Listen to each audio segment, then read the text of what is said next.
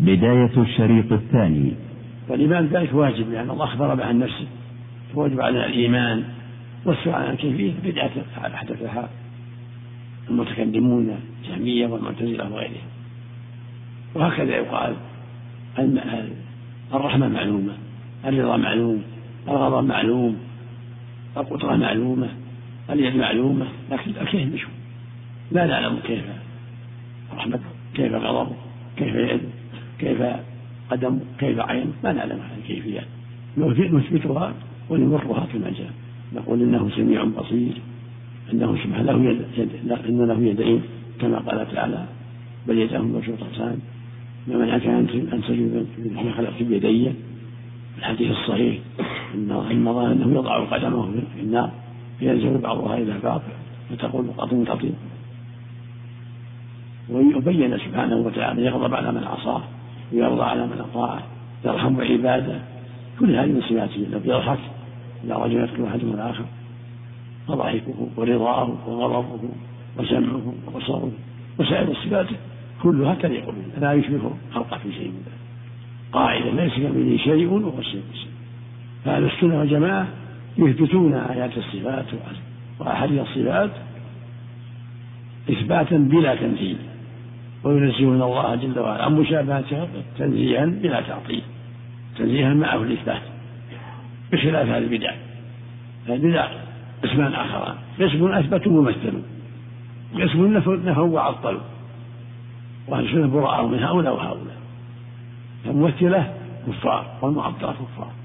وأهل السنة هم الذين أثبتوا بغير التمثيل أثبتوا صفاته وأسماءه على وجه اللائق بالله إثباتا بريئا من التمثيل ونزهه عن مشابهة خلقه تنزيها بريئا من التعطيل. خلافا للمبتدة وخلافا للمعطلة من الجهمية والمعتزلة وأشباههم فينبغي بل الواجب على المؤمن أن يسلك هذا المسلك وأن يستقيم على قول أهل السنة وهم الصحابة. أهل السنة هم أصحاب النبي صلى الله عليه وسلم وأتباعهم بإحسان. إذا سئلت عنهم أهل السنة قل هم أصحاب النبي صلى الله عليه وسلم وأتباعهم بإحسان. من التابعين وأتباع التابعين والأئمة الأربعة وغيرهم من أهل السنة. هؤلاء هم السنة والجماعة. ومن خالفهم فليس منهم. من أثبت ومثل أو عطل فهو من أهل البدع. وأهل السنة براء من وفق الله جميعا. أحسن؟ ما في معنى قال بعض السلف ما في معنى استوى استقى وارتفع وعاد من كلمات سلفية. العرش والكرسي نفس الشيء. المعنى العرش والكرسي كرسي؟ لا تحت العرش. الكرسي مخلوق آخر والعرش فوق المخلوق سقف المخلوق. يدل على أن بعض العرب كان يشرك في الربوبية قوله تعالى إذا لذهب كل إله بما يدل على أن بعض لا لا المقصود لو كان هؤلاء الهه كان تنازعوا. هذا من أدلة التماثل يعني بطلان قوله. من جعل معه آلهة أخرى سواء العبودية أو الربوبية. لو كان هناك تنازع هو القاهر على العباد لجميع الخلق ليس هناك من ينازعه أحسن الله عليك كيف نرد على الأشاعرة الذين فسروا استواء الله سبحانه وتعالى بالاستيلاء؟ تقول هذا الاستيلاء ما هو مغلوب حتى يستوي الاستيلاء يكون من المغلوب هم يستولى كالملوك يعزلون هم يستولون أما هو فقع فوق عباده ما حد يغالبه. هو الغالب لكل شيء جل وعلا. سبحان الله هذا هذا نقص وذعر وكذب وكفر ولا نسأل الله العافية حديث أعطيت العرش هل هو ثابت؟ نعم وإن له لأطيت كأطيت فيه سماع بعض المقال من جبير بن محمد المطلب فيه مقبول ليس بذاك مقبول ليس بذاك معناه معناه بكلمة استقام كلمة لا أنت بعد أنت بعد المرة ولا في الأصل لا يثبت إلا بالدليل يثبت ولا ما نعم. العرش. أول مخلوق سقف المخلوقات هو سقف المخلوقات. ولهذا قال إن الله سبحانه يعني الصحيح إن الله قدر مقادير الخلائق قبل أن يخلق بخمسين ألف سنة وعرشه على وقت التقدير بالقلم والعفو به ولهذا يقول ابن القيم رحمه الله والناس مختلفون في القلم الذي كتب القضاء به من الديان. هل كان قبل عرشه وفاته قولان عند أبي العلي الحداني والحق أن العرش قبله لأنه هذا كتابتي كان دهر كان. هنا الله يجوز الدعاء الدعاء أحد من صفات الله يجوز الدعاء توسل بها أعوذ بالله. اللهم إني أعوذ برضاك من سخطك وبعفوك من عقوبتك. توسل توسل بعزتك. أسألك بنور وجهك الذي سقط له الظلمات. المخلوق لا ما يقال يا صفة الله ارحميني أو يا علم الله أو لا يا الله. لكن التوسل بعلمه برضاه بعزته لا التوسل من باب التوسل كما في الحديث الصحيح أعوذ بك من من سخطك وبعفوك من عقوبتك وأعوذ بك منك أحسن كذلك أعوذ بعزتك أعوذ بوجهك أعوذ بكلماتك التامة كل هذا حق. نعم. الله سبحانه وتعالى كل القرآن لا الذات كل القرآن لا الذات الصفات فرع عن الذات. الصفات تكون للذات فرع عن الذات وهو في ذاته موصوف بالصفات. قال جل وعلا يا عيسى إني متوفيك ورافعك إلي. وقال يحذركم الله نفسه. قال عيسى تعلم ما في نفسي ولا أعلم ما في نفسك. وقال إبراهيم عليه الصلاة والسلام كذبت ثلاث كذبات كلهن في ذات الله. نعم. وما حديث لا شخص أصغر من الله لا صحيح. ما عليه. لم تشتغل الشخص بالشكور صلى الله عليه وسلم. لا لا بس يعني الامر لا له والله وصف الله. جل وعلا. لأنه فرد سبحانه. فرد لا شريك له ولا شبيه له. ولا أحد غيره منه. سبحانه وتعالى المقصود به يعني الذات لا هذا الله عليك. أسألك بمعقد آه، عرش هذا ما ما ورد لو صح ما فعل. أو لو صح. ولهذا أنكره أبو حنيفة وجميع المقصود لو صح فالمراد توسل به. به سبحانه. بعزته جل وعلا. بذاته سبحانه وتعالى. لو صح. اذا اثبتنا صفه الرجل لله سبحانه وتعالى القدم. نثبت ان له قدمين. ثابت ثابت. هذا ثابت. نعم القدم يكون له قدمين. نعم. وقال يدان فاليداه مبسوطتان ما كان الرجل خلف بيدي. وعدد الأصابع. خمسة أصابع كما في الحديث. من جاء السماء ترى يسمع ومن جاء السماء إلى آخر الحديث. قدمين تقول بين أصابع الرحمن يقلبها كيف يشاء سبحانه. الله إليك قدمين نعم. خلق آدم على صورته. نعم. الله يسلمك رؤية النبي صلى الله عليه وسلم. ما رأى الرأي ما حد رأى ربه في الدنيا لا إن حديث لا محمد ولا غيره. تعتبر حديث ضعيف هذه؟ ما في حديث. هذا حديث لما سئل أرأيت ربك أرأيت نورا؟ أنه نور أم حرام حديث الحلم اللي رأى الرؤيا اللي هذه رؤيا منام. رؤيا منام. الله يحسن عملك إثبات الشمال لله سبحانه وتعالى. شيء ثبت في صحيح مسلم. وأدلة تدل على ذلك. إثبات اليمين تدل على الشمال اليمين اليمين مخالف الشمال والأرض السماوات مطويات بيمينه. ذكر اليمين معناه الشمال لكن كلتا يديه يمين مباركة من جهة الشرف والفضل كلتا يديه يمين؟ يقول اليد الأخرى يا شيخ اليد الأخرى. هي الشمال نعم. نعم. صح النبي صلى الله عليه وسلم. نعم. لكن ماذا يقال لمن قال كلتا كلتا يديه يمين بالشرف والفضل. سمى إحداهما يمين شمال لكن كلتاهما بالشرف والفضل. كلتاهما يمين جهة ليس فيها نقص السماء كما في يد المخلوقين? العجب. وهو العجب. العجب التكبر. العجب. عجب ربنا. تشبهه لا تقول الله مثل كذا. مثل فلان أو مثل فلان أو مثل جبرائيل أو مثل فلان. حديث لا يشبه بشبه أحد. نعم. عجب ربك من شاب ليس له صبوة. ما أدري عن صحته لكن الحديث الآخر عجب ربنا من قنوط عباده. ورب غيره سبحانه وتعالى. يعجب ويضحك ويرضى ويغضب. وقوله تعالى يا عيسى إني متوفيك ورافعك إلي. وقوله بل رفعه الله إليه وقوله تعالى إليه يصعد الكلم الطيب والعمل الصالح يرفعه. وقوله تعالى يا هامان ابن لي صرحا لعلي أبلغ الأسباب. أسباب السماوات فأطلع إلى إله موسى وإني لأظنه كاذبا.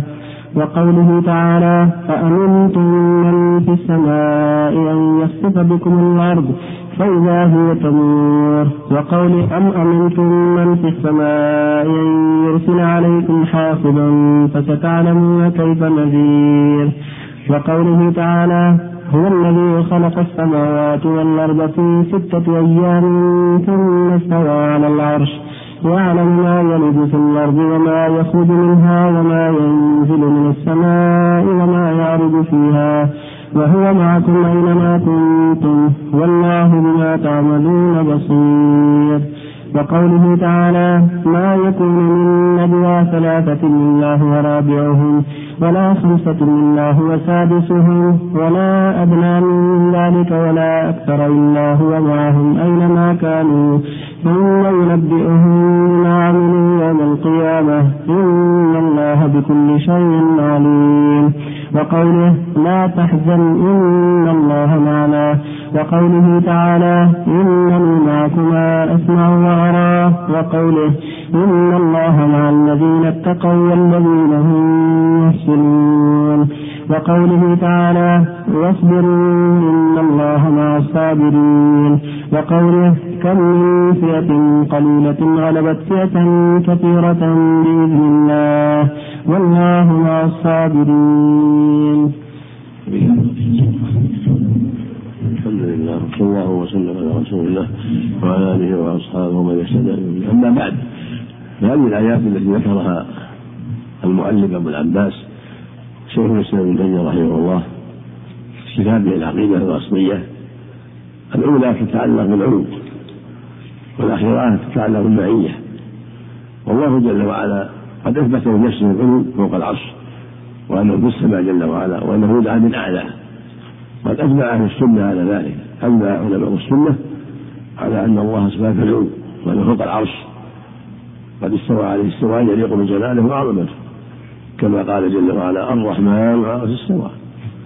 قال سبحانه ان ربكم الله الذي خلق السماوات والارض في ستة أيام ثم استوى في آيات سبع كلها أثبت فيها سبحانه علوه واستواءه على العرش جل وعلا وهو استواء يليق بجلاله. لا يشبه خلقه. في شيء من صفاته. وهو يدل على العلو ولهذا قال جل وعلا يا عيسى إني متوفيك وراجعك اليه قال سبحانه من رفعه الله إليه يا عيسى. قال جل وعلا اين يصعد الكلم الطيب ولا من الصالح يرفعه. يصعد يرفع دل على العلو قال جل وعلا تعرض الملائكة والروح اليه في يوم كان مقداره خمسين الف سنة. قال سبحانه آمنتم من في السماء ويحسبه الأرض تنظرون أم أمنتم من في السماء أن يجعلكم حاصبا فستعلمون كم يعني لأن في السماء يعني في العلو. السماء مراد العلو وهو الله جل وعلا. وقيل معنى السماء السماوات ومعنى في. على يعني على السماوات. فإن يريد بالسماء العلو هذا معنى ظاهر يعني في العلو جل وعلا. وإذا بالسماء السماء مبنية بمعنى على السماء. لأن في تركيب معنى كما قال تعالى عن فرعون ويصلي لكم في جذوع النخل يعني على جذوع النخل. قال سبحانه سيفوا في الأرض يعني على الأرض. فالمعنى أنه في السماء وفوقها وعالم على كل شيء جل وعلا. وهذا قول أهل السنة والجماعة قاطبة أنه في العلو وأنه فوق العرش. خلاف المتبعة من الخوارج من المعتزلة من الجهمية من غيرهم. الله جل وعلا أثبت نفسه العلو وأنه فوق العرش وقال الموجود عنده في كل مكان. وهذا جهم بالباطل وخوف وضلال نسأل الله العافية. والذي عليه السنة والجماعة من أصحاب النبي صلى الله عليه وسلم وأتباعهم بإحسان أنه سبحانه موصوف بأنه فوق العرش. وأنه استوى عليه. استوى عليه استواء يليق بجلاله. لا يشابه خلقه في شيء من صفاته. ولما سئل مالك بن أنس رحمه الله. إمام دار الهجرة في زمانه الحديث أربعة لما سئل عن هذا. قال الاستواء معلوم؟ والكيف مجهول ولم به واجب والسؤال بدعة وهكذا روي عن شيخه ربيعة بن أبي عبد الرحمن معلوم بسببه وهكذا قال غيره كالأوزاعي والثوري وإسحاق بن راهويه وأحمد بن حنبل وغيرهم من أئمة السلف الاستواء معلوم؟ يعني أنه علو والارتفاع والكيف مجهول؟ لا كيف تصفياته إلا هو سبحانه وتعالى. فهو استوى على العرش بلا كيف يرجو أسماء الدنيا بلا كيف يغضب ويرضى بلا كيف يضحك بلا كيف يجي يوم القيامة بلا كيف هكذا عند أهل السنة. ما يعلم كيف صفاته إلا هو سبحانه في حق وثابتة. يجب إثبات غير الله. فهذا الوجه لا يقبل الله. لا يشابه خلقه في شيء بصفاته جل وعلا. كما قال سبحانه ليس كمثله شيء وهو السميع البصير. قال سبحانه فلا تضربوا لله الأمثال. لا تقل له كذا وقال تعالى هل تعلم له سميا يعني لا سمي له ولا شبه له ولا قوة سبحانه وتعالى. هذا قول أهل الحق. أنه في العلو وأنه فوق العرش وأنه استوى على استواء يليق بجلاله وعظمته. لا يشابه خلقه في استوائهم ولا في نزولهم ولا في ضحكهم ولا في غضبهم ولا في غير ذلك. والآيات الأخيرة كلها بدعية الخاصة والعامة. قال تعالى هو خلق السماوات في ستة أيام ثم استوى جعل ما ينفق وما يخرج منها وما ينزل من السماء وما يخرج منها. وما معكم أينما كنتم والله هو البصير. يعلم كل شيء جل وعلا. ما في السماوات وما في الأرض وما مضى وما يأتي. يعلم كل شيء. وما عباده إلى ما كان بعلمه. وهو فوق العرش. لكن مع مع مع بعلمه محيط لا يخفى لا يشد عنه شيء. كما قال تعالى لتعلموا أن الله على كل شيء قدير وأن الله قد أحاط بكل شيء علما. قال تعالى إن الله بكل شيء عليم. قال سبحانه ما يكون ولا ثلاثة إلا هو رابعهم ولا خمسة إلا هو سادسهم ولا أدنى من ذلك ولا أكثر إلا هو معهم أينما كان. ثم ينبئهم بما علموا إن الله بكل شيء عليم. ختم في العلم. ليعلم القارئ والسامع أن مراد العلم. وهذا هو العرش لا يخفى على خافه جل وعلا.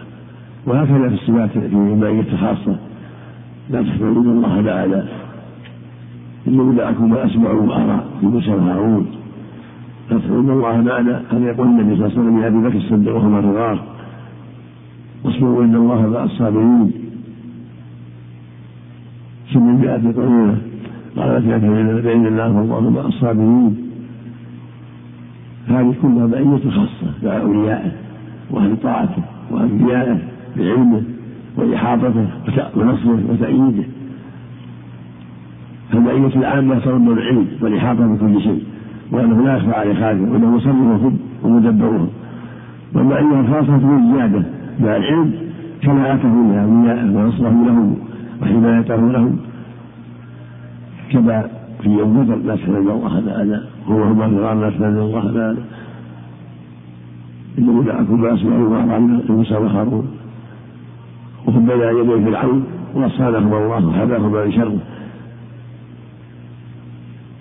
وهكذا جميع العباد كلهم معه بعلمه لا يخفى عليه خافيه يعلم سرهم ونجواهم فوق العرش وعلمه محيط بكل شيء يعلم جميع الليلة السوداء فهو ليلة الظلماء الصلاة والصلاة يعلم كيف تودي مياه الأنهار وكيف يرى البحار وما داخل ذلك وما جميع وما في جميع أرجاء الأرض وما يكون من كل الضمائر. كل ذلك لا يخفى عليه سبحانه وتعالى. كما قال جل وعلا وما من شأن وما من القرآن وما تعلم من الأمل إلا كنا عليكم جهودا لتمرون فيه حين تصعدون فيه. قال جل وعلا إن الله على كل شيء شهيد. لتعلموا أن الله على كل شيء قدير وأن الله قد أحاط بكل شيء علما إن الله بكل شيء عليم. وما تحمل الأنثى ولا تضع الا بعلمه فانه محيط بالخلق. علمه محيط بالخلق. وعلمه الخاص بأولياء كذلك. فهو يعلم أحوال عباده الخاصين وأحوال الأمم. وما يأتي في آخر الزمان وما يكون في يوم القيامه وما مضى في صالح الازمان كل ذلك لا عليه بل هو يعلمه هو محيط بجل وعلا يجب اثباته له سبحانه وتعالى مع تنزيهه وتقديسه عن مشابهة خلقه في سوء بصيرته جل وعلا هذا قول أهل الحق أهل السنة والجماعة وفق الله نعم قال إنه لم يرد عن هذا بعد صحيح بعد خلقه منفصل يعني ليس في خلقه وليس في خلقه شيء منه. هذه عبارة السلف كما ابن المبارك وغيره. والزايد وغيره نعم ربنا بأنه فوق سماواته على عرش بين من خلقه.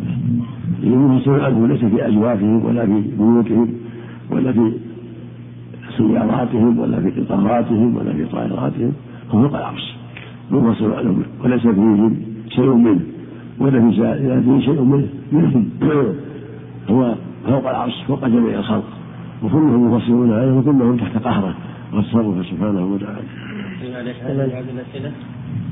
يقول السائل رجل مريض يسكن بجوار المسجد يترك صلاة الجماعة الصلاة مع الجماعة بحجة أنه لا يريد إيذاء المصلين برائحته نتيجة المرض ويصلي في بيته. إن استطاع أن يعالج من الرائحة الغسل بالطيب جاز له يصلي مع الناس الرائحة إذا كان لها علاج عالجها تروح. يصلي مع الناس أما إذا كان ما لها علاج ملازمة له فهو معذور. كالذي كالذي أكل ثوم الصلاة مع البصر لا يؤذي الناس بالرائحة نعم. الله عليكم. السؤال الآخر يقول السائل ما الفرق بين تغيير تسع ريالات فضية بعشرة ورقية؟ وبين من يقرض رجلا ألف ريال. ورق ويأخذها 1500 فضة. أو بالعكس نرجو توضيح ذلك لما حصل من بعض عامة الناس باستحلال ذلك بناء على فتوى بجواز بجواز تغيير 9 ريال فتوى بعشرة ورق. الصواب أنه يجوز بيع الورق في المآدن أو الفضة لكن يدا بيد لأنها كلها علة تشبه الذهب والفضة. فإذا باع مئة ورقة ريال ورق بمئة ريال معدن. أو بأقل منه. يدا بيد فلا بأس. لكن إذا باعها مستوية فلا حرج إن شاء الله. إذا باعها مستوية لأنها بريال فلا ريال لا حرج في ذلك لكن يد بيد. مثل ما يبيع الذهب بالذهب يدا بيد متساوية والفضة بالفضة يدا بيد متساوية. إنما الخلاف إذا باعها متفاضلة عشرة في مئة تسعين هذا هو محل الخلاف. هل يجوز أو لا يجوز؟ إنما جاز؟ قال لأنها سكة مستقلة. المعدن سكة مستقلة غير الورق كالفضة مع الذهب يكون يد بيد. ومن من قال كلها تسمى ريال. فالواجب أن تكون متساوية لأن كلها تسمى ريال. كلها علمة واحدة ريال. والأمر في هذا واسع. والأقرب والله أعلم أن الأولى والأحوط التساوي لأن هذه ريال وهذه ريال وخروج من الخلاف وإن باع هذا بأكثر من هذه يدا بيد فلا حرج إن شاء الله لاختلاف الجنس لأن المعادن جنس مستقل غير ورق لكن لكن الأولى تركه الأولى مثل مثل هذا الأولى الأحوط سواء بسواء يدا بيد لأن عملة واحدة سبب سمانية إذا تركها فهو أحوط من باب الاحسان دع ما يليمك ولا ما لا يليمك نعم. هذا العلماء يقول احسن الله عليكم هو جنس واحد جنس في الاسم جنس في الاسم اما الحقيقة هذا ورق وهذا معدن مثل بياس الاموال السابقه بياس وزياء سابقه الله يغفر ذنبك القيمه متساويه الريال الفضه قيمته هو قيمه الريال الورقي سواء بسواء لا لا الفضه اغلى ريال الفضه اغلى الريال المعدن المعدن المعدن سوا سوا. نعم. الله عليك قول الشاعر الكيف معلوم ما ما حد يقول الكيف معلوم. ما لا ما حد يقول الكيف معلوم. اللي يقول معلوم غلطه مو تقدر وش اللي يوم الكيفية طبعا قول العوام إذا ذكرت قلت من عندك قال ما عندي إلا الله. إذا كان جالس إذا قلت من عندك فقال ما إذا كان معنى إذا كان معنى أن الله محيط به وان يعلم أحواله فلا فالمعنى صحيح. لأن الله يعلم أحواله وهو فوق العرش جل وعلا. اما إذا كان المراد إن الله يوسد رحمته هذا مبتدا منكر كانها سائغه هذا مرمى لا معروف معروف مراده مراد يعني بركة الله وفضله وعلمه هذا مراده مثل ما قال الرسول صلى الله عليه وسلم عن ابي بكر فان الله معنا. الذي معكم يقول ما الذي معكم ما اسمع وأرى. نعم. بالنسبة لبعض العوام يتجاوز بينهم الغاز يقول مثلا أنا أطهر من الكعبة وأنجت من الكلب ومثلا أكبر من الله. هل هذه كلمات كفرية؟ أحسن الله عملك؟ لا ينبغي أن يقول هكذا هذا غرض قبيح. هذا أنجس من الكلب. أي نعم أحسن الله عملك يقول مثلا أنا أنجس من الكلب وأكبر من الكعبة أو أكبر من الله وأطهر من الكعبة. أحسن الله عملك هذا الكلام قبيح ظاهره كفر وضلال أحسن الله عملك لكن ينبه لأن قالها بتأويل مقصوده الواجب تأويل يعني علم هذا لا يجوز عليك إنه ينجس من الكلب ويكبر بجسمه واعضائه من الله يعني هذا قصد. اي هو تأويل هو تأويل لكن ظاهر الاطلاق خبيث. أحسن الله عليك يا شيخ. قول بعض العوام للزوار تباركت علينا بهذه لا يصدق لا يقع تبارك الله مثل ما وصى بالله تبارك الله رب العالمين. يقول صار في خير بارك الله فيك. أنت إن شاء الله مبارك. مثل ما قال الله في قصة عيسى وجعل مبارك ما كنت. وقال سيد عائشه ما هي بأول بركة جاء ابي بكر؟ سيد مبارك بعض الناس يكون فيه بركة وخير كثير جزاكم الله خيرا. هذا سؤال آخر. يقول السائل رجل له دين على رجل آخر والمدين صاحب خلق وليس مماطل وهو معسر جدا. فهل يعتبر يعتبر الدائن هذا المبلغ من زكاة ماله في السنوات القادمة؟ وهل يلزم إخباره بذلك؟ لا ما يجوز عليه الزكاة. يصبر عليه ولا الزكاة لأن هذا المال ما في يده حتى يزكيه الزكاة إحراز من ماله. وهذا خطر قد يضيع عليه يفديه ماله. هذا ينظره؟ فإذا استوى الله لا يبغى ولا يجعله من الزكاة.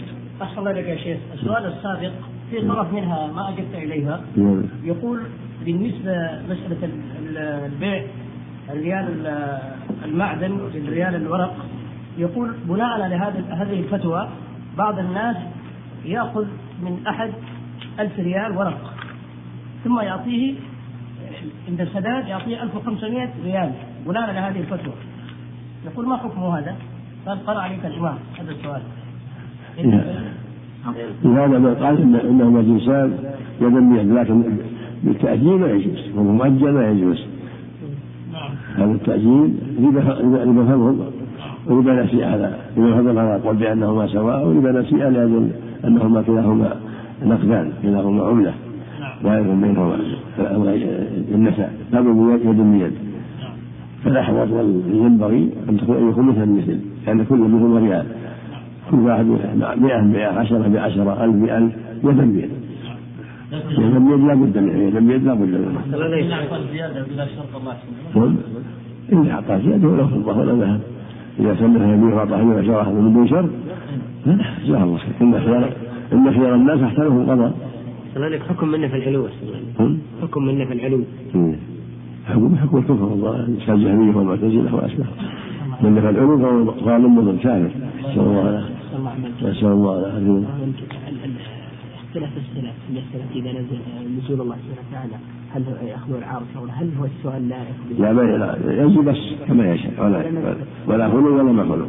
ينزل كما يشاء ليس لا بالله جل وعلا ما أثبت العلو سبحانه وتعالى ينزل وجوه يليق به لا يمكن كيفية إلا هو سبحانه وتعالى. اختلاف فكر شيخ الإسلام وقال نقول جمهور السلف أنه ينزل وهو مستوى على العرش. ينزل كما يشاء يكفي. نسكت كما سكت النبي صلى الله عليه وسلم ينزل ربنا كل ليله على وجه لا يقبل نزولا يليق بجلاله وعظمته. ولا نقول يخلو ولا ما يخلو نعم. كذلك من قال إن السؤال بأين الله ما ينبغي؟ لا الرسول قال ما في نفس إن الله فقد السمع هذا الجواب.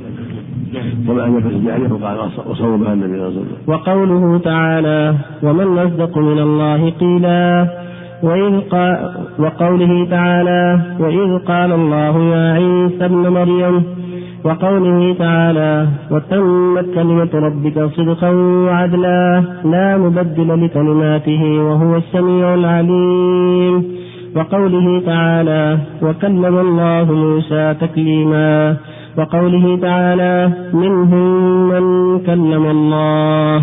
وقوله تعالى ولما جاء موسى لميقاتنا وكلمه ربه.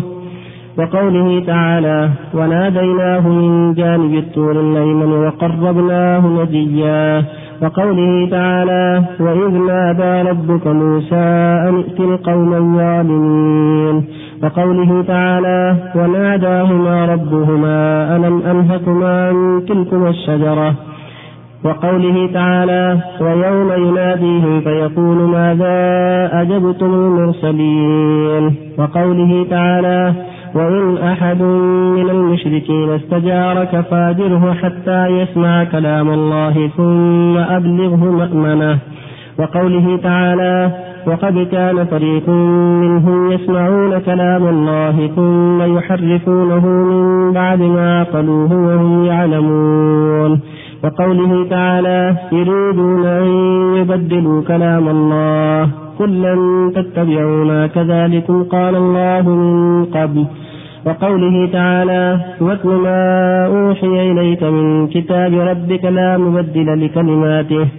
وقوله تعالى إن هذا القرآن يقص على بني إسرائيل أكثر الذي هم فيه مختلفون.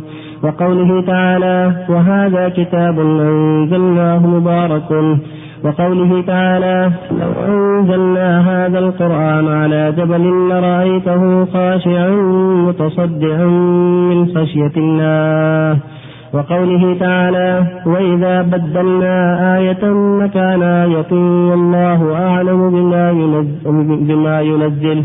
قالوا إنما أنت مفتر بل أكثر قال قالوا إنما أنت مفتر بل أكثر قال قالوا إنما أنت مفتر بل أكثرهم لا يعلمون.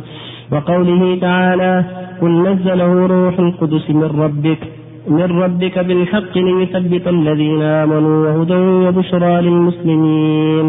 وقوله تعالى ولقد نعلم أنهم يقولون إنما يعلمه بشر.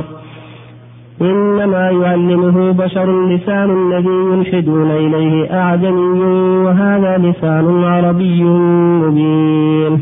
وقوله تعالى وجوه يومئذ ناظرة إلى ربها ناظرة. وقوله تعالى على الأرائك ينظرون. وقوله تعالى للذين أحسنوا الحسنى وزيادة وقوله تعالى لهم ما يشاءون فيها ولدينا مزيد. وهذا الباب وهذا الباب في كتاب الله كثير. من تدبر القرآن طالبا للهدى منه تبين له طريق الحق. صلى الله وسلم على رسول الله وعلى آله وأصحابه ومن اهتدى به. أما بعد هذه الآيات الكريمات كلها بيان إثبات صفات الله عز وجل. تقدم جملة من الآيات وهي جملة في بيان كلام الله سبحانه وتعالى. قال ويقول وتكلم ويتكلم. وإذ قال الله إلى عيسى بن مريم واصدق من الله قيلا واصدق من الله حديثا. يبدو كلام الله كلم الله موسى تكليما إلى غير هذا. الآيات في هذا كثيرة في إثبات كلامه ونداءه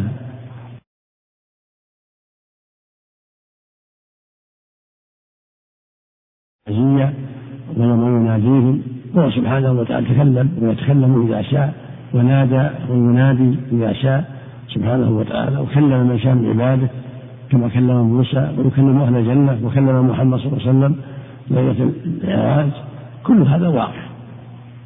وهو سبحانه وتعالى يعلم كل شيء ولا تخفى عليه خافية جل وعلا ولقد نزل القرآن ونزل الوحي على الأنبياء وهو في العلو جل وعلا.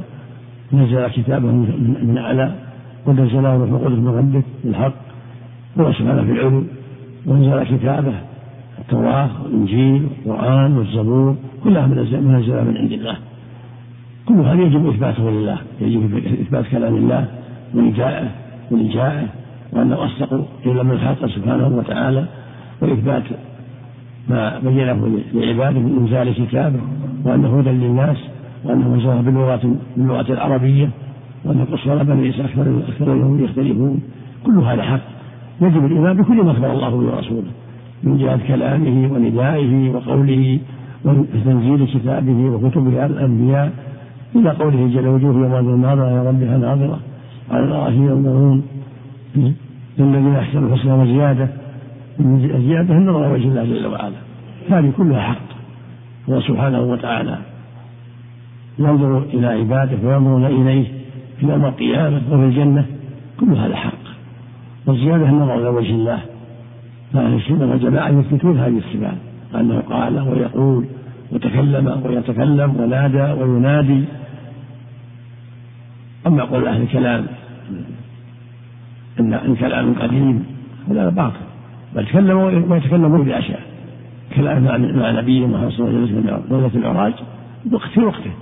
كلام مع موسى في وقته كلام مع الناس يوم القيامة في وقته كلام مع آدم في وقته كلام مع أهل الجنة في وقته.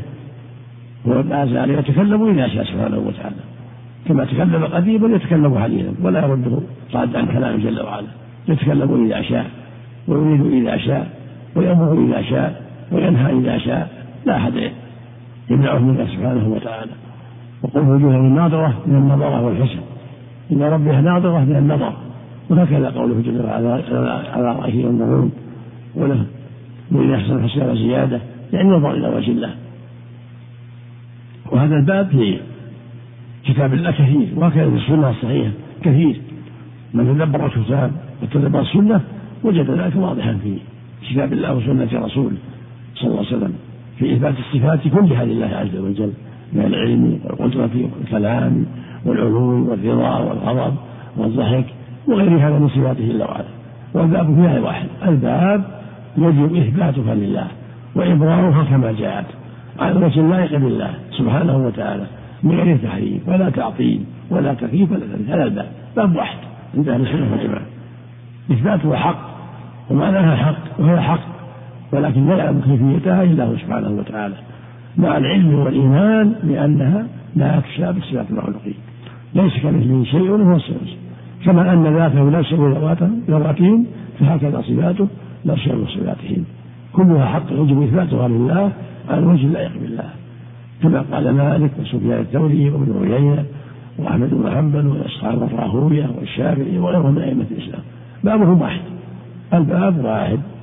يجب إثبات آيات الصفات وأحاديثها. وإبرار الصفات كما جاءت على وجه اللائق بالله جل وعلا. من غير تحريف ولا تعطيل ولا تكييف ولا تمثيل بل هي حق ثابت لله عز وجل لا يشعر فيها خطأ سبحانه وتعالى. وفق الله جميعا. بالنسبة لرؤية الله سبحانه وتعالى يوم القيامة للكفار والمنافقين. يرى عباده في الدنيا والآخرة ويراهم جل وعلا. وهم لا يرون لا يرى لا يرى إلا المؤمنون يوم القيامة وفي الجنة. كلا إنهم عن ربهم يومئذ لمحجوبون. الكفار محجوبون ولا يراه إلا المؤمنون يوم القيامة كما يرى الشمس يسلونها سحاب والقمر ليس البدر ويرونه في الجنة كما يشاء سبحانه وتعالى. أبد أبد. محجوبون عن الله. والمنافقون كذلك هم أكثر الكفار منافقون. هم فيه لكن لا يرونه موجودون لكن لا يرونه. يحال بينهم وبين ذلك. شرعيا؟ لا شرعي الإيمان قول وعمل شرعا. نعم. وكان الله يوضع إيمانك من تصديق. يقول تقول الأعراب حملة صادقة. يعني قوية جيدة. إذا حمل العدو سمى حملة صادقة. إذا حمل على العدو أو على الصيد حملة صادقة. بالفعل يعني يكون يدخل في الأعمال. قولا وعملا. العمل لغة وشرعا من الإيمان. شيخ الله يثيبك والقول كذلك قوله يا شيخ الله يثيبك كلام الله سبحانه وتعالى قديم النوع حادث الأحد ما يصح. يعني يتكلم شاء هذا معنى تكلم فيما مضى لا يعلم مداح الله الله سبحانه لأنه لم يزل موجودا سبحانه وتعالى. هو الأول ليس قبله شيء. ولا يزال يتكلم. وكلامه يوم القيامة غير كلام السابق. وكلام مع محمد غير كلام السابق. وكلام مع موسى كذلك وهكذا. ضد كلام السكوت ضد كلام السكوت ضد كلام السكوت نعم. نقول عن رب نقول رب العالمين قال وما زال قائلا عليما. نعم. القول عن رب العالمين قال وما زال قائلا عليما. صادقا عليما. وقائلا لا زال يصدق صادقا في كلامه جائزة نعم. أن يقولها أن نقول قال وما زال قائلا عليما. يعني ما زال يقول. مو معنى يتكلم دائما ما ما يسكت ابدا. الناس يتكلم اذا شاء كما قال السنة مجموعة من الأشاعرة كانوا يقولونها. قال لا لا لا يتكلم اذا شاء ويقول اذا شاء متى شاء تكلم سبحانه وتعالى. الله سب الصحابة الكفر ها؟ سب الصحابة كفر إذا سبهم يوم كفر. نعم. كفر عند جميع أهل العلم. إذا سبهم عموما ما شاء الله. نعم. لأن معناه معناه انتقادهم وأنه ليسوا بأهل الليالي يحمل عنهم العلم. ما شاء الله هذا في التفصيل الفرد والفردين فسق. شيخ الله يزيد. الكلام يقال صفة ذات وصفة فعل. نعم. صفة ذات. صفة فعل يعني يتكلم إذا شاء ما يتعلق المشيئة صفة فعل. وما لا يتعلق بالمشيئة يسمى صفة ذات كالسمع والبصر واليد والقدم هذه صفة ذات. نعم. قال المؤلف ولدينا مزيد النظر إلى وجه الله مثل الزيادة. المزيد. النظر إلى وجه الله. مع مع النعيم مثل الزيادة. إلى الحور هو المزيد ما يحكم هو من الزيادة.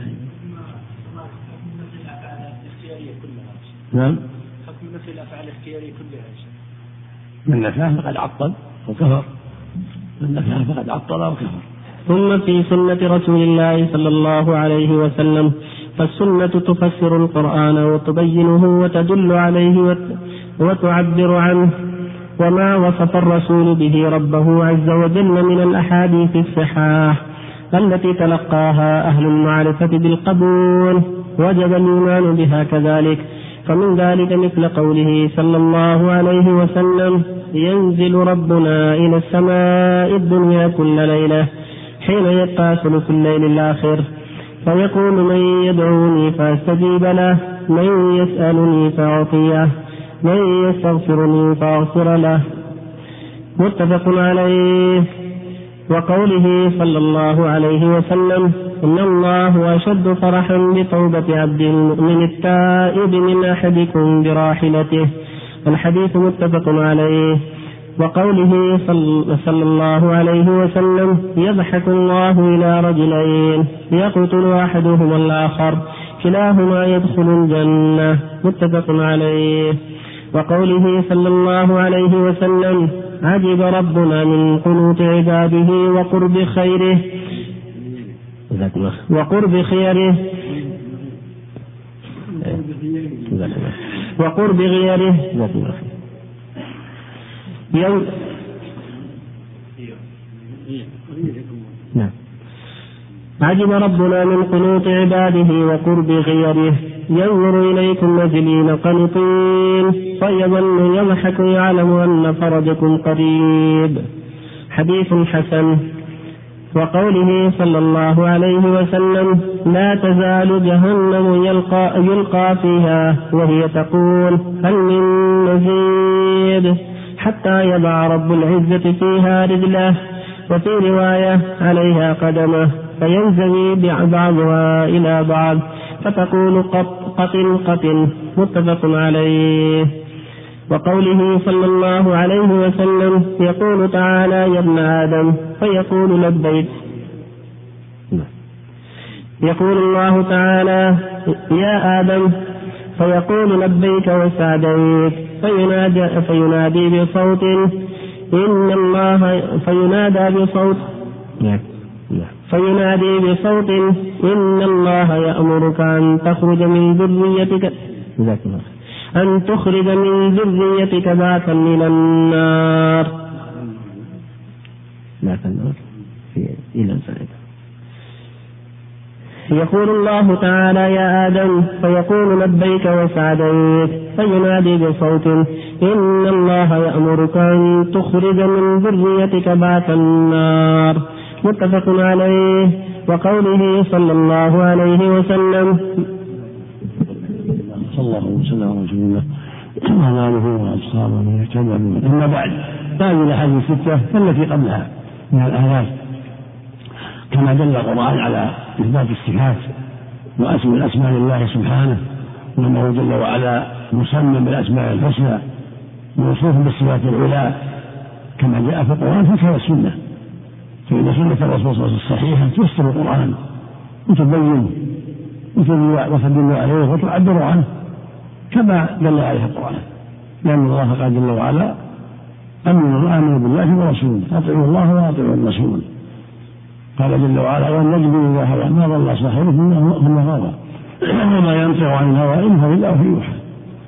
فكما جاءت كما جاءت الآيات بالصفات والأسماء هكذا جاءت السنة بالأسماء والصفات. كما ثبت في السنة الصحيح حكمه حكم ما ثبت في القرآن. يجب إثباته لله والإيمان بأنه وصف لله واسم لله. هذا وجه لا يقبل الأسماء من غير تحريف ولا تعطيل ولا تكذيب ولا تمثيل الباب واحد. ما جاء في السنة الصحيحة حكمه حكم ما جاء في القرآن سواء عند أهل السنة والجماعة. وذلك مثل قوله صلى الله عليه وسلم ينزل ربنا إلى سماء الدنيا كل ليلة حين يبقى ثلث الليل الآخر. من يدعوني فأستجيب له من يسألني فأعطيه يستغفر فيغفر له حتى ينفجر الفجر متفق على صحته أهل السنة يقولون هذا النزول وصف لله نزول يليق بالله لا يشابه الخلق في نزولهم الأب ينزل من من أعلى إلى أسفل من سطح من جبل لكن نزول غير النزول. نزول الله غير نزول عبده فليس النزول كالنزول. وهكذا يقول فيقول الله ليس قولك كقول وليس النداء كالنداء وليس كلامك كالكلام صفة الله تليق به وهو يستجيب للداعي جل وعلا من يدعوني فاستجيب له من يسألني فأعطيه من يسأل هو الجواد الكريم سبحانه وتعالى وهو الغفور الرحيم. فيجب إثبات هذه الصفة الله على وجه لا يقبل وهكذا قوله صلى الله عليه وسلم في يضحك الله رجل يقتل أحدهما الآخر.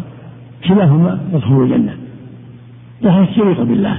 لا يشابه خلقه في صفاتهم وضحكهم بل صفات الله تليق به وتناسبه جل وعلا. وهكذا قوله صلى الله عليه وسلم عجب ربنا من خلق عباده وقول غيره. يعني تغيير في الأمور. الإنسان قد يحرص ويأس عند شده الجد وفرج الله قريب ينظر اليكم افزرين غميطين فيظل يضحك يعلم ان فرجكم قريب وهكذا قوله صلى الله عليه وسلم في الحديث الآخر يقول الله يا آدم فيقول لبيك وسعديك فيقول فينادي بصوت ان الله يامر هذا فيه بس صوت الله وانه له صوت يسمع يسمعه الملائكه سمعه موسى يسمعه سمعه محمد بن المعراج ان الله يامرك ان تدخل بعث النار بعث النار جاء في الحديث أنه من كل ألف تسعمائة وتسعة وتسعون هذا بعث النار ما ينجو إلا واحد. وهو تسعمائة وتسعة وتسعون إلى بعث النار هذا يدل على عظم الخطر ولهذا قال جل وعلا وما أكثر الناس ولو حرصت منهم قال جل وعلا وإن تطع أكثر من في الأرض يضلك عن سبيل الله. قال سبحانه ولقد صدق عليهم ظنه ولما سمع الصحابة هذا الأمر من كل ألف تسعة وتسعون عظم عليهم الأمر. قال عليه الصلاة والسلام لا تخافوا إن تسعمائة وتسعة وتسعون من يأجوج من يأجوج ومأجوج ومنهم واحد. من أمة محمد غير يأجوج ومأجوج. هذا يدل على أن كثرة الداخل النار من يأجوج ومأجوج الذين هم من أخبث الناس وأضر الناس ويخرجون في آخر الزمان. طائفة منهم. في الحديث الثاني يعني؟ كذا يقول صلى الله عليه وسلم لا تجعلوا جهنم مقابل ويتقوا هل المزيد حتى يضع الجبار فيها رجله. ومن قدمه فينزوي بعضها إلى بعض وتقول قد قد حسبي حسبي. فيه ما قدم والرجل لله. هذا ليس بالاغلب كاليد سميع بصير له يد وله قدم. كلها تليق لا يشابه خلقه. لا في سمعه ولا في بصره ولا في يده ولا في قدمه ولا في ضحكه ولا في غير ذلك. صفات الله تليق به وأسماؤه تليق به وصفات المخلوقين تليق به. قال تعالى ليس كمثله شيء وهو السميع البصير ولم يكن له كفوا أحد. فلا تضربون الله الأمثال. إن الله يعلم وأنتم لا تعلمون. هكذا قال أهل السنة والجماعة في جميع الصفات بابها واحد. خلاف للجهمية والمعتزلة والاشعريه وغيرهم ممن الحد في صفات الله. فالجهمية نفوا أسماء الله وصفاته جميعا.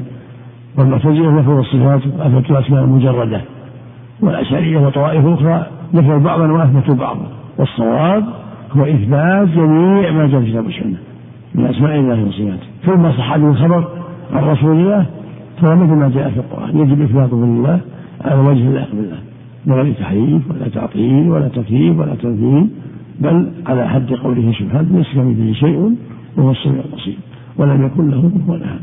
فالكلام له سيئا فلا تضربوا لله الأمثال؟ نسأل الله الجميع التوفيق. كذلك حديث الله في رحمته وجهه فرح وصل لله يليق بالله. يفرح لا كفرح المخلوقين.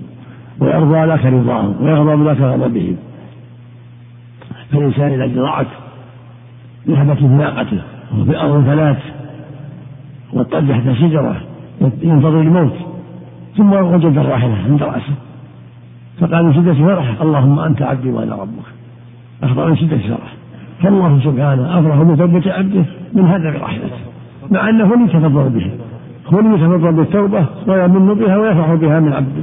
وهو المؤمن بها والموفق لها جل وعلا. سبحانه وتعالى. الله توبة نسأل الله أن يتوب على من الأحاديث الآحاد والمتواتر في إثبات العقائد. الصواب درب واحد ما صح سنده وجب إثبات الصفات وغيرها الصواب أن الأحكام والصفات تثبت بالسنة الصحيحة متواترة أو احدا. الله عليك إذا أثبتنا القدم لله سبحانه أثبتنا له قدمان كما تثبت اليدين بين يداه مبسوطتان نعم سبحان الله وتعالى. الترمذي قال انه بعث النار من كل ألف تسعة تسعة وتسعون وتسعمائة في الجنة واحد من كل ألف. ولما بكوا من هذا لما سمعوه قال صلى الله عليه وسلم إنها لم تكن نبوة قط إلا كان بين يديها جاهلية. فيؤخذ العدد من الجاهلية لا الصواب من من من يأجوج ومأجوج ومن هذا هذه الأمة واحد كما في الحديث الصحيحين. اللهم صل هل ثبت مرفوعا قول النبي صلى الله عليه وسلم اذا ما خطر في ذلك؟ فالله أكبر من ذلك؟ ما ما ما بلغني هذا وقرب خير ليس بصواب؟ يعرف خيره. يعني سأل لها رواية المعروف خيره لا التغير. إذا قنوط عباده فهو سبحانه وتعالى إنما أمره أن يقول كن فيكون إذا أراد شيء وقع المطر عند يأسهم وزال وزال الكرب والشدة. أحسن الله على قول ضابط الثلث الأخير من الليل. ضابط الثلث الأخير من الليل الذين يختلف. يبدأ من الساعة. على حسب اختلاف في كل مكان. نزول يليق به في أمريكا له حال وفي الشرق له حال وفي أوروبا له حال وفي نجد له حال يليق بالله سبحانه وتعالى. الليل يبدأ بعد يتغير الليل. الليل يبدأ بعد المغرب. الليل. متى يبدأ؟ بعد غروب الشمس في كل مكان. جزاك الله خيرا. وينتهي بطلوع الفجر في كل مكان. جزاك الله قد يكون هنا ليلا وهناك نهار في أمريكا وغيرها. تدعو الله ما تيسر تسأل ربك المغفرة والرحمة تدعو الله بما شئت ما شئت من الخير. ادعوني يستجب لكم. اللي يريد زوجه الله يستجب زوجة صالحة واللي يقول اللهم اغفر لي واللي يقول اللهم يسر ذرية طيبة واللي يقول اللهم ادخل الجنة يدعو ربه بكل ما يهمه. كل واحد يدعو ربه بما يهمه. صلى الله عليه قول الرجل في الحديث اللهم أنت عبدي وأنا اخطر اخطر من الدعاء استدل بعضهم على في هذه اللفظة على أن من قال الكفر خطا خطا سبق لسان سبق لسان مثل قال بابي يقول اللهم اغفر لي يقول اللهم العني لا يضر سبق لسان الاستدلال الله يغفر لك يقول إنه إذا قال الكفر وهو لم يقصد بقلبه لا يكفر لم يقصد يعني سبق لسانه ما قصده. سبق لسانه هذا من هذا من الأدلة. يجعلها عامة في كل من قال الكفر. لا سبق على لسانه. ما قصد. سبق على لسانه. يقول حياك الله قال قال يلعنك الله. ما هي سبق لسانه صلاة الحاجة. ما تعمدها نعم صلاة الحاجة. أفضل الثلث الأخير من الليل أو أي وقت. في أي في أي وقت. في أي وقت. صلاة الحاجة في النهار ولا في الليل؟ لكن مو وقت النهي.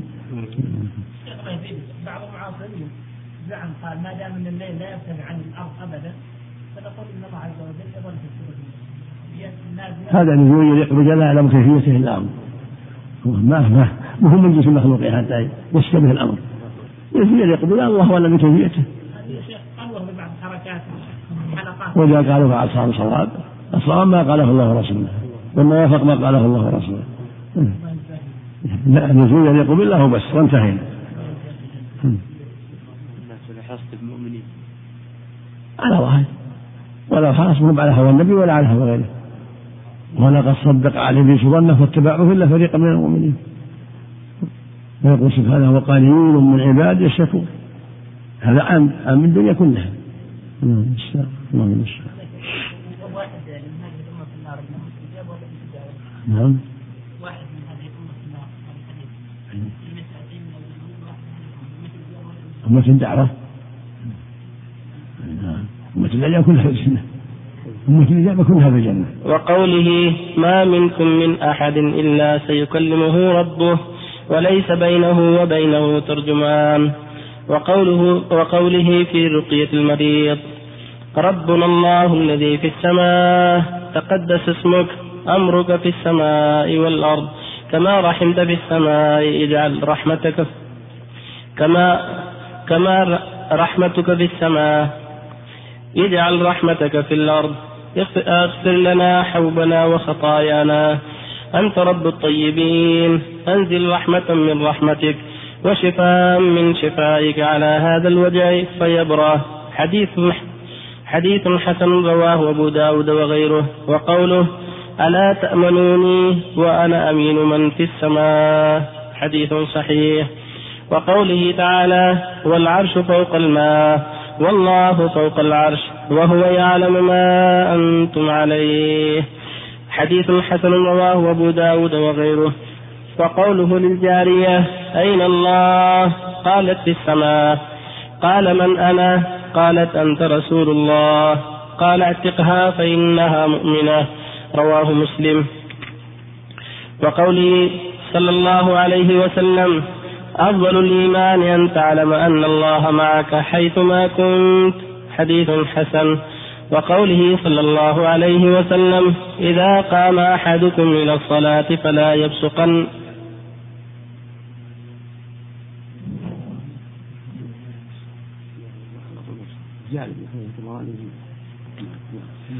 وقوله صلى الله عليه وسلم إذا قام أحدكم إلى الصلاة فلا يبصقن قبل وجهه ولا عن يمينه. فإن الله قبل وجهه ولكن عن يساره أو تحت قدمه. متفق عليه. وقوله صلى الله عليه وسلم اللهم رب السماوات السبع. صلى الله وسلم على رسول الله وعلى آله وصحبه. أما بعد هذه الأحاديث من جملة الأحاديث الواردة في الصفات؟ سبق بعضها. ومراد المؤلف رحمه الله يذكر نموذج من الآيات والأحاديث الواردة في الصفات. حتى يعرف المسلم وراءه. فذكر جملة من الآيات وجملة من الأحاديث الواردة في أسماء الله وصفاته وأن أهل السنة والجماعة يؤمنون ما دلت عليه من الأسماء والصفات ويمرونها كما جاءت لا لتحريف ولا تعطيل ولا تكييف ولا تمثيل ولا ينكرونها كما تفعل الجهمية والمعتزلة ولا يؤولونها كما يؤولها جماعة من الماتريدية والأشاعرة وغيرهم بل, يمرونها كما جاءت مع الإيمان بها وإثباتها واعتقاد ما دلت عليه من الصفات والأسماء. وينزهون الله عن مشابهة خلقه؟ فلا تعطيل ولا تمثيل عند أهل السنة. الآيات ثابتة والأحاديث ثابتة معناها صحيح وليس هناك تمثيل ولا تشبيه ولا تعطيل. من هذا قوله صلى الله عليه وسلم ما منكم من أحد إلا سيكلمه ربه. ليس بينه وبينه ترجمان يعني واسطة. فينظر عن يمينه فلا يرى إلا ما قدم وينظر عن شماله فلا يرى ما قدم. وينظر تلقاء وجهه فلا يرى إلا النار فاتقوا النار ولو بالشق تمره متفق على صحته. كما ان المجلس بكلمه طيبة؟ هذا يدل على أن تكليم عام يوم القيامة. إن سيكلمه ربه. لكن أهل الشر كلام يضرهم كلام غضب عليهم وأهل الخير كلام يسرهم. وقوله عليه الصلاة والسلام ألا تأمنوني؟ وأنا أنما في السماء. في السماء في العلو. هكذا يقول جل وعلا رب الأرض السماء تقدس موطني في العلو. أنزل رحمتك هذا يدل على العلو أنزل. هكذا يقوله عليه الصلاة والسلام في الحديث بعد. نعم. كذلك في الحديث الأوعال والله فوق العرش والعرش فوق العرش فوق والله فوق العرش. يعلم ما أنتم عليه. مثل ما تقدم في قولها الرحمن العرش استوى سبحانه وتعالى. وهكذا يقول إذا قال أن تصلي فلا يصح أن قبل وجهه قبل وجهه ولا عن يمينه ولكن عن شماله أو تحت قدمه. فالله فوق العرش وهو قبل وجه المصلي. لا منافاة. هو معنا أينما كنا. وهو معكم أينما كنتم. أقول لمن تعلم أن الله معك حيثما كنت فهو معه بعلمه وهو في السماء فوق بذاته جل وعلا. وهو معنا بعلمه وإحاطة سبحانه. لا تحزن إن الله معنا. وهو معكم أينما كنتم. فهو سبحانه فوق العرش فوق جميع الخلق وعلمه في كل مكان. لا يخفى عليه خافية. مع أهل البحار ومع أهل الأرض ومع جميع الناس لا تخفى عليه خافية. بعلمه جل وعلا. كما قال جل وعلا في قصة النبي مع الصديق في قال النبي صلى الله عليه وسلم لا تحزن إن الله معنا. وهما في الغار. كذلك قول في قصة موسى وهارون إنني معكم ما أسمع وأرى. واصبروا إن الله مع الصابرين. فهذه معية خاصة. والعامة وهو معكم أينما كنتم. فالواجب على أهل الإسلام أن يعلموا هذه الأمر وأن الله مع عباده بعلمه وإحاطه ومع أوليائه بعلمه وكلاءته وحفظه وعنايته سبحانه وتعالى وهو فوق العرش فوق جميع الخلق. إن ربكم الله الذي خلق السماوات والأرض في ستة أيام ثم استوى هو فوق العرش جل وعلا وعلمه في كل مكان سبحانه وتعالى. والواجب على كل مكلف على كل مسلم أن يعتقد عقيدة السنة والجماعة في الإيمان بعلوم الله واستواء على عرشه وأنه سبحانه وتعالى لا تخفى عليه خافية وعلمه محيط بعبادة أينما كان. وفق الله الجميع الله من الرحمة المخلوق نعم. كل الرحمة اللي في قلوب العباد من الرحمة المخلوقة. في قلب الحيوان في قلب بني آدم كلها من الرحمة المخلوقة. إن الله خلق مئة رحمة. أنزل منها رحمة واحدة بها يتراحم الخلائق. وتسعة وتسعون يرحم بها عباده يوم القيامة. الله أكبر. نعم. الحديث الذي أورده المؤلف. ربنا الله الذي بركة بركة السماء والسماء رحمة الجنة هذا صحيح. المؤلف قال الحديث حسن وابن مراجعات الحديث ضعيف في سنده ضعيف. إلا يوجد له طرق أخرى. كان لعل المؤلف على طرق أخرى. رواه أبو داود. يقول حسن حديث حسن. لكن لعله طلع على طرق أخرى. يكون من باب الحسن لغيره. فالاسناد عند أبي داود ضعيف. لكن معناه صحيح. حتى لو ما ثبت. الايات والحديث الصحيح تكفي. تكفي عنه. نعم. أقول له سيبرا مدرجة ولا لا من نفس الحديث. نعم. بالنسبة خارج الصلاة إلا في اثناء الصلاة بعيد نعم. المعروف في الأحاديث أن الصحيح. في الصلاة نعم هذا لا هذا مواسم أهل الكفر أيضا. نعم. لكن لا يكلمهم كلاما ينفعهم بل يضرهم. سبحانه بالرؤية. لا يكلهم ولا ينظر إليهم ولا يزكيهم يعني بغضبه عليهم إلا هو يراهم ويكلم الجميع ما منكم ولا شيء يكلمهم ربه. وهم لا يرون احسن نعم ما يرى إلا المؤمنون. كلا إنهم عن ربهم وإن لمحجوبون عنك تشبيك في المسجد تشبيك الاصابع في المسجد. قبل الصلاة مكروه بعد الصلاة لا حرج ما ورد عن الرسول أنه شبك شبك بعد الصلاة. لما ظن أنه انتهى منها شبك بعد الصلاة لأنه ظن أنه انتهى منها سلم اللهم صل سلامكم الله شيخ من يقول أن الله في السماء على العرش وهو معنا بذلك. خلاص معنا بعلمه. اللي يقوله جهم معتزلي. وقوله صلى الله عليه وسلم اللهم رب السماوات السبع والأرض ورب العرش العظيم. ربنا ورب كل, ورب كل شيء. ربنا ورب كل شيء. خالق الحب والنوى. منزل التوراة والإنجيل والقرآن. أعوذ بك من شر نفسي ومن شر كل دابة. أنت آخذ بناصيتها أنت الأول فليس قبلك شيء وأنت الآخر فليس بعدك شيء وأنت الظاهر فليس فوقك شيء وأنت الباطن فليس دونك شيء. اقض عني الدين وأغنني, وأغنني من الفقر. وأغنني من الفقر. رواية مسلم. وقوله صلى الله عليه وسلم رواه مسلم. وقوله صلى الله عليه وسلم لما رفع الصحابة أصواتهم بالذكر أيها الناس أربعوا على أربعوا على أنفسكم فإنكم لا تدعون أصما ولا غائبة فإنكم لا تدعون أصما ولا غ فإنكم لا تدعون أصما ولا غائبا فإنما إنما تدعون سميعا بصيرا قريبا. إن الذي تدعونه أقرب إلى إلى أحدكم من عنق راحلته. متفق عليه. إن وقوله صلى الله عليه وسلم إنكم سترون ربكم كما ترون القمر ليلة البدر. لا تضامون في رؤيته فإن استطعتم أن لا لا. لا تضامون. لا تضامون في رؤيته. فإن استطعتم أن لا تغلبوا على فإن استطعتم أن لا تغلبوا على صلاة قبل طلوع الشمس وصلاة قبل غروبها فافعلوا. متفق عليه. إلى أمثال هذه الأحاديث. التي يخبر فيها رسول الله صلى الله عليه وسلم عن ربه بما يخبر به. فإن الفرقة الناجية أهل السنة والجماعة يؤمنون بذلك كما يؤمنون بما أخبر الله به في كتابه.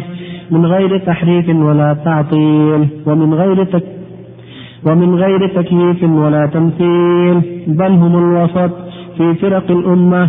كما أن الأمة هي الوسط في الأمم فهم وسط في باب صفات الله سبحانه وتعالى بين أهل التعطيل الجهمية وأهل التمثيل المشبهة. وهم وسط في باب أفعال الله بين الجبرية والقدرية وغيرهم وفي باب وعيد الله بين المزية والوعيدية من القدرية وغيرهم وفي باب أسماء الإيمان. والذي والدين بين الحرورية والمعتزلة وبين المرجية والجهمية. وفي أصحاب رسول الله صلى الله عليه وسلم بين الرافضة والخوارج. اللهم صل وسلم على رسول الله. يقول المؤلف رحمه الله في بقية الأحاديث التي ذكرها المؤلف فيما يتعلق بالصفات. منها حديث اللهم رب السماوات السبع ورب العرش العظيم ربنا رب كل شيء. فارق الحب والنوى منزل التوراة والنور في القرآن أعوذ من شر نفسي ومن شر كل دابة. هم بعرش مستتر أنت الأول ليس قبلك شيء وأنت الآخر ليس بعدك شيء وأنت الظاهر ليس بعدك شيء وأنت الباطن فليس دونك شيء. اقضي عن الدين في هذا الحديث العظيم. من رواه مسلم فيه أنواع من الصفات. كونه فوق العرش كونه رب السماوات رب الأرض كونه منزل. التوراة والإنجيل والقرآن كل هذا يدل على علوه سبحانه وتعالى وأنه ينزل منه كل شيء الأمر والوحي كله ينزل منه وهو فوق العرش جل وعلا فوق جميع الخلق سبحانه وكون جميع النواصي بيده يصرفها كيف يشاء سبحانه وتعالى. وكون أيضا هو الأول ليس قبله شيء والآخر ليس بعده شيء والظاهر ليس فوقه شيء. والباطن ليس دونه شيء كما جاء في القرآن العظيم هو الأول والآخر والظاهر والباطن هو بكل شيء عليم. هو الأول ليس قبله شيء والآخر ليس بعده شيء. هو الدائم الدائم الدائم الكامل. لم يزل موجودا سبحانه وتعالى لا يسبقه شيء ولا يعجب بل هو دائم أبدا. وهو الظاهر الذي قد ارتفع فوق جميع الخلق وليس فوقه شيء. في الآلاء جل وعلا فوق العرش والعرش كل المخلوقات.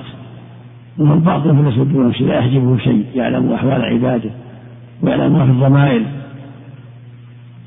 وهذا دعاء فيه وسيلة في طلب قضاء الدين والإغناء من الفقر. كذلك حديث الرؤية صار ربكم يوم القيامة. كما ترى الشمس ليس دونها سحاب وكما ترى القمر لا تضامون في رؤيته. تضامون من الضيم.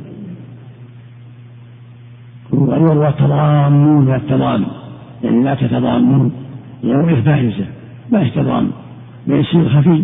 قد ينضم الناس بعض إلى بعض في يقول لك انظر انظر انظر يجي الخفاء. أما رؤيته هي بارزة واضحة. كالشمس ليس دونها سحاب. لا يحتاج تضام ولا ضيم ولا لحمة. كل يراه في مكانه. من غير مشقه كحديث الوسط اللي بينهم. ثاني. حديث نعم. فهو وسط في باب صفات الله. لا الحديث الثاني لما رفع صعبة صوته يا أيها الناس؟ كذلك حديث في كون ما رفع أصواتهم قال ارفعوا على أنفسكم يكون أصم ولا غائبا؟ كذلك يبين له سبحانه؟ يسمع كلام عباده ودعاءهم ما يحتاج رفع الصوت المخالف للشرع يكون رفع وسطا. ولهذا قال يكون أصم ولا غائب كانوا يرفعون أصواتهم؟ فأمرهم النبي صلى الله عليه وسلم ألا يفعلوا ذلك ألا يبالغوا في الرفع. إلا في التلبية هذا مستثنى جاء في التلبية رفع الأصوات تلبية. أما التكبير العادي فيكون وسط ما فيه مبالغة في الرفع. يكون لا أصم ولا غائب. هو فوق العرش ومع عباده يسمع أصواتهم ويسمع كلامهم جل وعلا. ولهذا يقول جل وعلا وإذا سألك عبادي عني فإني قريب. يوجب دعوة الداء إذا دعاني ولهذا أقرب قال أقرب إلى من راحلته هو سبحانه قريب لا يحتاج إلى المبالغة في الأصوات هذه ولكن إظهارها من باب الذكر لله. إظهارها من باب الذكر لا من باب أنه يحتاج إلى ذلك ولكنه من باب الذكر. يفسر بالذكر باب إظهار ذكر الله جل وعلا. كما يرفع الناس أصواتهم بالتلبية يظهر لذكر الله عز وجل. وإلا هو سبحانه يعلم السر والأخفى ويسمع أصوات عباده وإن أخفوها. لا تخفى عليه خافية وسميع قريب يسمع أصواتهم وإن خفضوها. ويعلم أحوالهم وإن أسروها. لا تخفى عليه خافية جل وعلا. فالواجب على المؤمن أن يؤمن بالله وأنه سبحانه سميع قريب يعلم أحوال عباده ويسمع أصواتهم ويعلم دعاءهم ولا تخفى على خافية جل وعلا. مع كونه فوق العرش فوق جميع الخلق سبحانه وتعالى. فهذه عقيدة أهل السنة والجماعة. خلاف لعقيدة أهل البدع في عقيدة مستقيمة وسطوا في هذا الباب باب الصفات بين أهل التنفيذ المشبه وبين أهل التعطيل المشبه.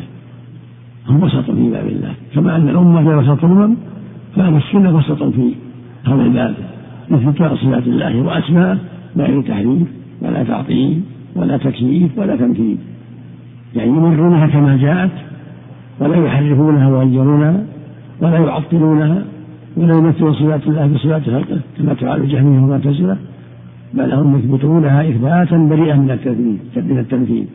وينزهون الله عن مشابهة خلقه تنزيها بريئا من التعطيل. فالإثبات لا يحتاج إلى تمثيل والتنزيه لا يحتاج إلى تعطيل. بل يقولون يثبت صفات الله وأسماءه هذا وجه لائق بجلال الله من غير تحريف لها ولا تعطيل لها.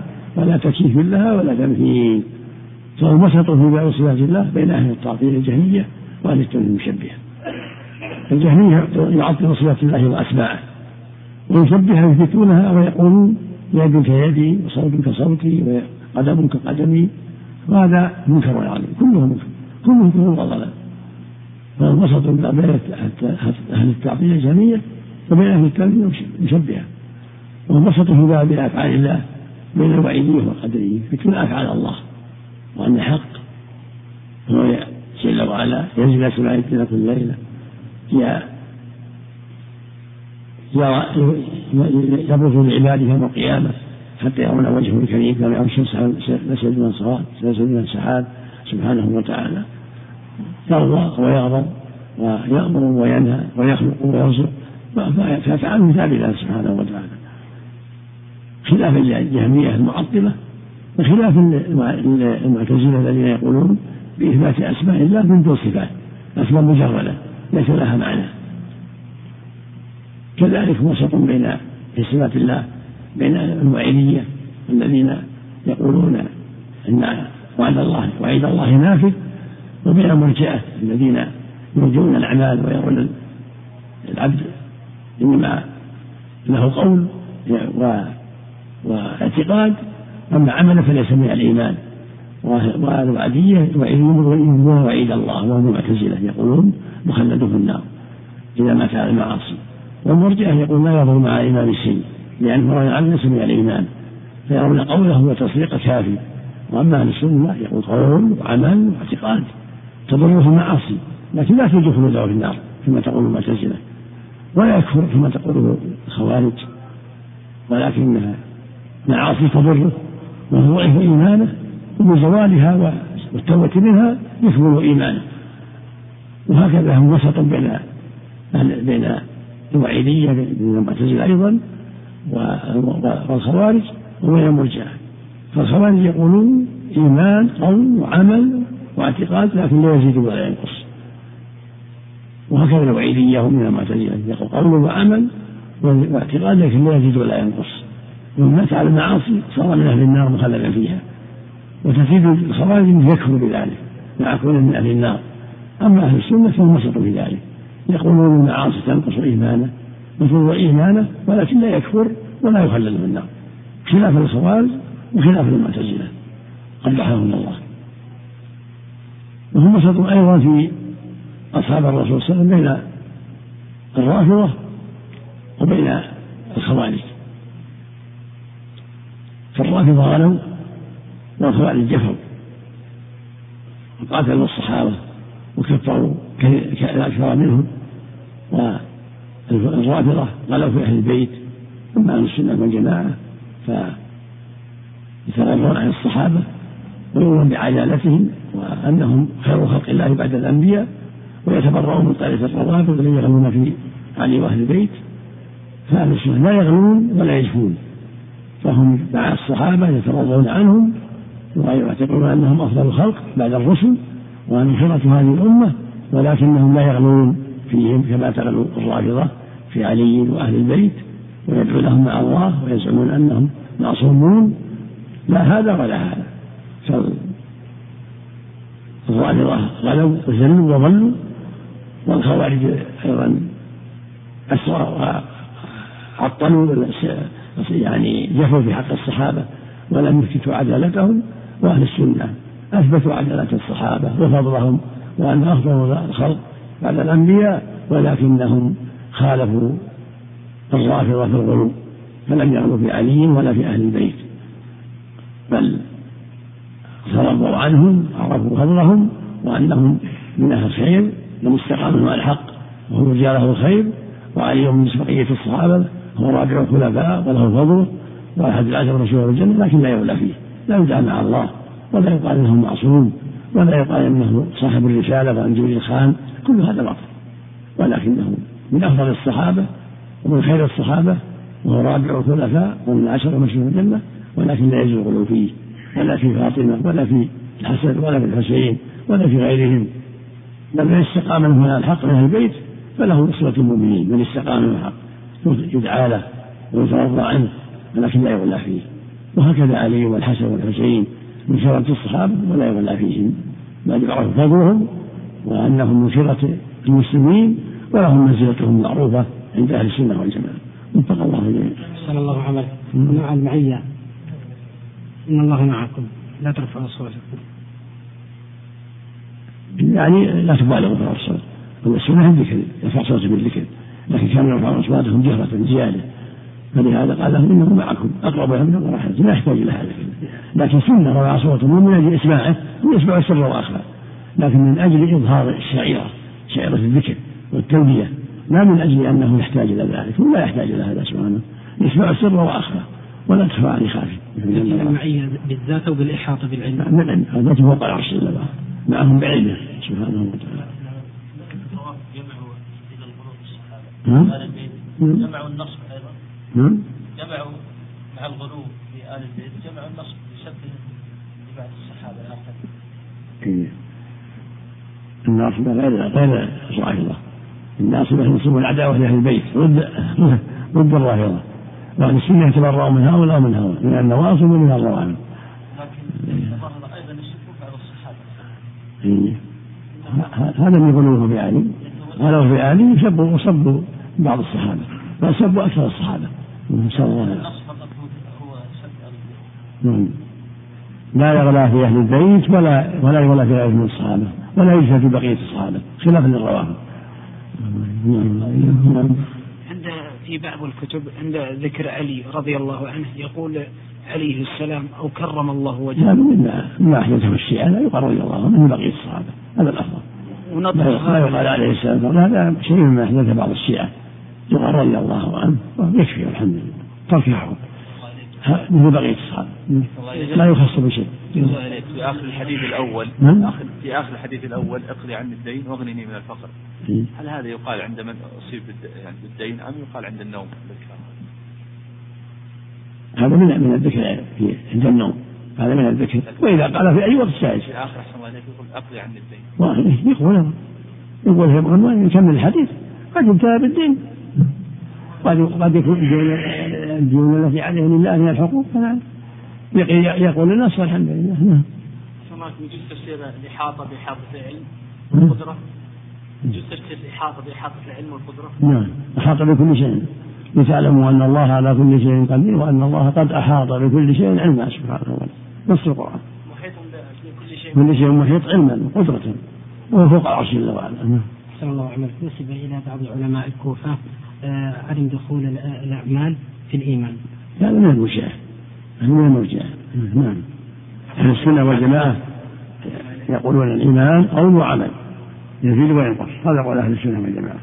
لكن نسبته إلى أبي حنيفة؟ وقال إن مرجئة الفقهاء. قال هذه جماعة من الحنفية. نعم. الله إليك الرافضي إذا سلم يرد عليه السلام. إن كنت تعرف أنه رافض لا ما يستحق الهجر. ما أرد عليه. إذا كنت تعرف أنه رافض يظهر بدعته. أما إذا كان لا يظهر بدعته يعمل مع أهل السنة ويصلي معهم ولا يظهر بدعته يعمل مع مع أهل السنة. أما إذا جاهر بدعته يستحق الهجر. لكن مع النصيحة ينصح لعل الله يهدي لا لا تيأس. وإذا أصر على بدعته يستحق الهجر يستحق الهجر أعوذ بالله. وإذا كان هذا تقية منها صلى الله إليه المقصود ما دام يتظاهر مع أهل السنة لا يهجر.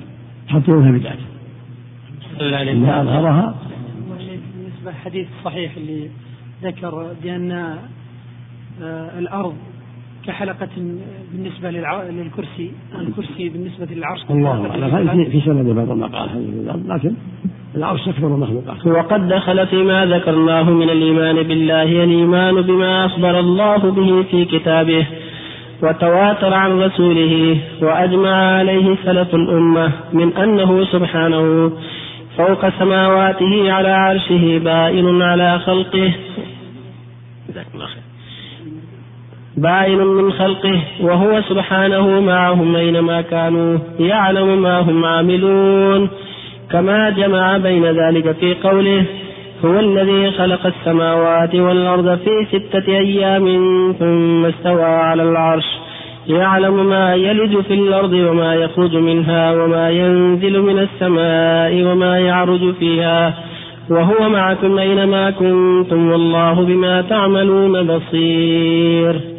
وليس معنى قوله وهو معكم أنه مختلط بالخلق فإن هذا لا توجبه اللغة بل بل القمر آية من آيات الله من أصغر مخلوقاته وهو موضوع في السماء وهو مع المسافر وغير المسافر أينما كان وهو سبحانه فوق عرشه رقيب على خلقه مهيمن عليهم مطلع عليهم إلى غير ذلك من معاني ربوبيته.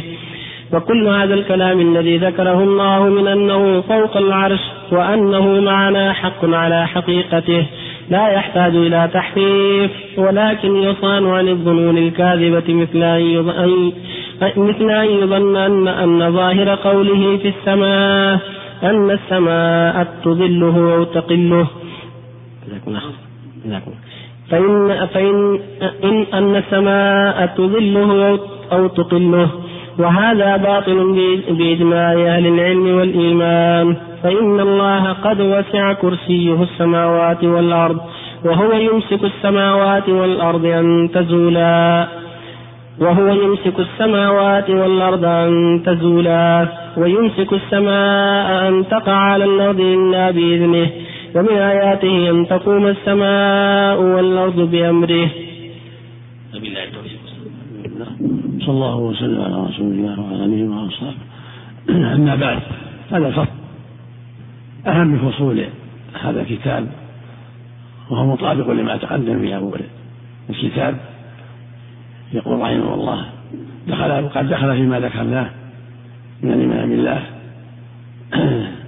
الإيمان بأنه سبحانه وتعالى فوق السماوات فوق عرشه بين بخلقه وهذا ثابت مع النص من الكتاب والسنة وإجماع سلف الأمة. في جميع سلف الأمة آمنوا بأن الله سبحانه وتعالى فوق سماواته على عرش بعين من خلقه. بعين منفصل من خلقه. ليس في خلقه شيء من ذاته وليس في ذاته شيء من خلقه. بل هو منفصل منفصل منفصل عنهم. كما قال عبد الله بن مبارك وغيره نعرف ربنا لأنه فوق سماواته. فوق عرشه بعين من خلقه. وعلمه في كل مكان وهكذا يقول السلف جميعا رحمه الله. أنه سبحانه فوق السماوات فوق العرش وعلمه في كل مكان. ولا تنافي بين عموم علمه وبين علوه وفوقيته هو سبحانه فوق العرش ومع هذا علمه في كل مكان. محيط بشيء بكل شيء علما. كما قد جمع بين هذا وهذا في قوله سبحانه. ألم ترى أن الله يعلم الصدق ما يكون من نجوى ثلاثة إلا هو ربعهم ولا خمسة إلا هو سادسهم ولا أدنى من ذلك ولا أكثر إلا هو إلا هو أينما كان. ثم ينبئهم يعني يخبرهم بما عملوا يوم القيامة إن الله بكل شيء فبدأها بالعلم وختمها بالعلم. فدل ذلك على أن العلم غير العلو علمهم بكل شيء أمر ثابت بالنصوص من الكتاب والسنة وإجماع سلف الأمة. وهكذا علوه فوق العرش ثابت بالنصوص. فلا تنافي بين هذا وهذا. بل يجب أن يصان عن يظن الكاذبة مثل يظن أن السماء تقله أو تضله أو أن في حاجة إليها. لا. هو الذي أقامها هو الذي أقام السماوات وأقام العرش وهو الذي يقول سبحانه إن الله يمسك السماء أن تزولا وبالآيات أن تقوم السماء بأمره فالمخلوقات كلها قائمة بجل وعلا. هو الممسك لها. هو المقيم لها هو المدبر لها هو الخالق لها وهو فوق العرش فوق جميع الخلق سبحانه وتعالى. فكونه معنا كونه فوق العرش حق على حقيقته لا يحتاج إلى تحريف. ولا يظن أنه مختلط بالخلق كما تقول المعتزله وغيرهم من الجهمية وغيرهم من نفاة الصفات والله سبحانه فوق العرش وعلمه في كل مكان. لا يخفى عليه خالفه جل وعلا لا في السماء ولا في الأرض. فيجب أن يكون المؤمن على هذه العقيدة العظيمة الثابتة في الكتاب والسنة التي أجمع عليها سلف الأمة من أصحاب النبي صلى الله عليه وسلم ومن بعدهم أن العلو لا ينافي المعية والعلم والإحاطة فالعلو شيء والعلم بالأشياء شيء آخر فلا يزول عن علمه شيء لا في الأرض ولا في السماء مع انه فوق العرش فوق جميع الخلق سبحانه وتعالى. لتعلموا أن الله على كل شيء قدير وأن الله قد أحاط بكل شيء. ويقول سبحانه إن الله بكل شيء عليم. إن الله على كل شيء قدير. وكان الله على كل شيء مقتدرا. وفق الله جميعا. سؤال سؤال قول الأشاعرة في العلوم. المشهور المعروف عنهم أنهم كل العلوم. كسائر كسائر المعطلة إن شاء الله. حديث أبي رزين صحيح. نعم. حديث أبي رزين في سند ضعف. سند ضعف معناه صحيح. معناه صحيح. صدى في المساجد. الصدى وصوت القول في المكبرات. نعم. نعم. الصدى في المساجد يقول الشيخ صوت القوي في الميكروفونات. إذا كان الصدى لا بأس به إلا إذا إذا شوش عليهم لا لا يحطون. إذا كان به صدى يشوش على الناس ولا يفهمون القراءة ولا يتركون أما إذا كان لا المكبرات تنفعهم يسمعون التكبير يسمعون الدروس تبقى مكبرة. هذه من نعم الله العظيمة نعم يحسن صوت القارئ. نعم المقصود إذا كان إذا كان ينتفع بها المسلمون الحمد لله. يخفضها شوي يخفضها شوي. من قال إن الضمير في حديث إن الله خلق آدم على صورته يعود إلى آدم. إيه. لا على صورة الله. يعني سميعا بصيرا خالقا صرح به الرواية على صورة الرحمن. كما جاء في الرواية الأخرى. يعني أنه خلق آدم سميعا بصيرا متكلما كما أن الله سميع بصير متكلم. لا ذو وجه وذو يدين وذو قدمين. سبحانه لكن ليس ليس كمثله شيء. السميع ليس كالسميع والمتكلم ليس كالمتكلم. البصير ليس كالبصير. هكذا. ليس كمثله شيء وهو البصير. سبحانه نعم. شاء الله عملك بعض الناس مثلا إذا سئل قيل له أين الله؟ قال في كل مكان. وهو لا يعرف أن الله السماء يعرف استوى. الجواب مثل ما مثل ما قال سيدي علي لما سئلت سألها النبي أين الله؟ قال في السماء. وهكذا حديث ابن الجلالين المقصود إن هذا نص امنتم في السماء نص القران.